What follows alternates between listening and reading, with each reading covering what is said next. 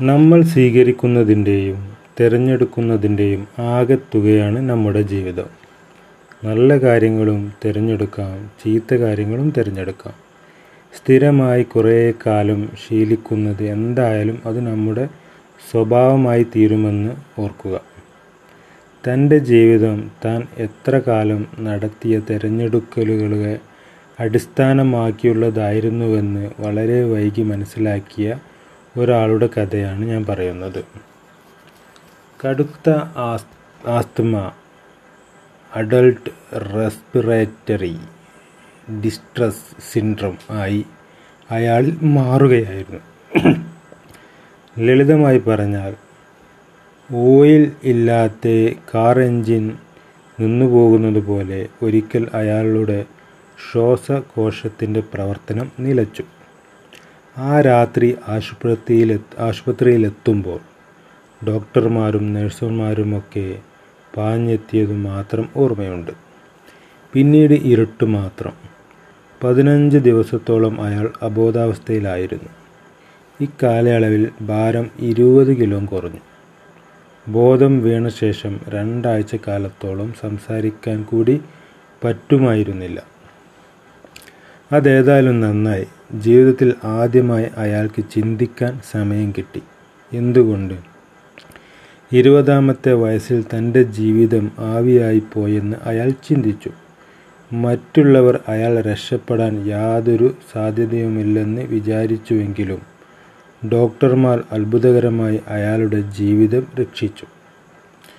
ജനനം മുതൽ ആസ്തുമ അയാളുടെ ജീവിതത്തിന്റെ ഭാഗമായിരുന്നു. മറ്റുള്ള കുട്ടികളെപ്പോലെ ശാരീരിക ശാരീരിക വ്യായാമം ആവശ്യമായ കളികളിലൊന്നും ഏർപ്പെടാൻ അയാൾക്ക് കഴിയുമായിരുന്നില്ല.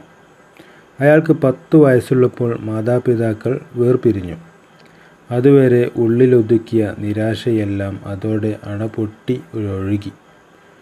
പിന്നീടുള്ള അയാളുടെ ജീവിതം മയക്കുമരുന്നിനും മദ്യത്തിനും പുകവലിക്കും അടിമപ്പെട്ടുള്ളതായിരുന്നു.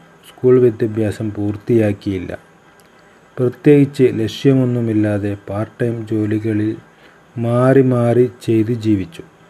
ആരോഗ്യം അനുദിനം വഷളമായി വന്നെങ്കിലും രോഗം പൂർണമായും അയാളെ കീഴ്പ്പെടുത്തുന്നതുവരെ അയാൾ അതൊന്നും ശ്രദ്ധിച്ചില്ല. മോശപ്പെട്ട കാര്യങ്ങൾ സ്വീകരിച്ചുകൊണ്ട് ഞാൻ തന്നെയാണ് ഇതെല്ലാം വരുത്തിവെച്ചത്. അവസാനം അയാൾ സ്വയം കണ്ടെത്തി. എനിക്ക് ജീവിക്കണം എന്നായിരുന്നു അയാളുടെ പുതിയ തീരുമാനം. ഇയാൾ മറ്റാരുമല്ല. ഇന്നലത്തെ സീറോയിൽ നിന്ന് ഇന്നത്തെ ഹീറോ ആയി മാറിയ ബ്രെന്റ് വൗറി. ക്രമേണ ബ്രെന്റ് ആരോഗ്യം വീണ്ടെടുത്തു. ആശുപത്രി വിട്ട ഉടനെ ജീവിതം മെച്ചപ്പെടുത്താൻ ഒരു പുതിയ പ്ലാൻ ഉണ്ടാക്കി. ഒരു ഫിറ്റ്നസ് പ്രോഗ്രാമിൽ ചേർന്നു. ആ പ്രോഗ്രാമിന്റെ പന്ത്രണ്ട് സെഷനുകൾ പൂർത്തിയാക്കിയാൽ ഒരു ടീഷർട്ട് സമ്മാനം ലഭിക്കുമായിരുന്നു. അത് നേടുകയായിരുന്നു ബ്രണ്ടിന്റെ ആദ്യ ലക്ഷ്യം. അത് നേടി പിന്നീട് മൂന്ന് വർഷം എയറോബിക്സ് പഠിച്ചു.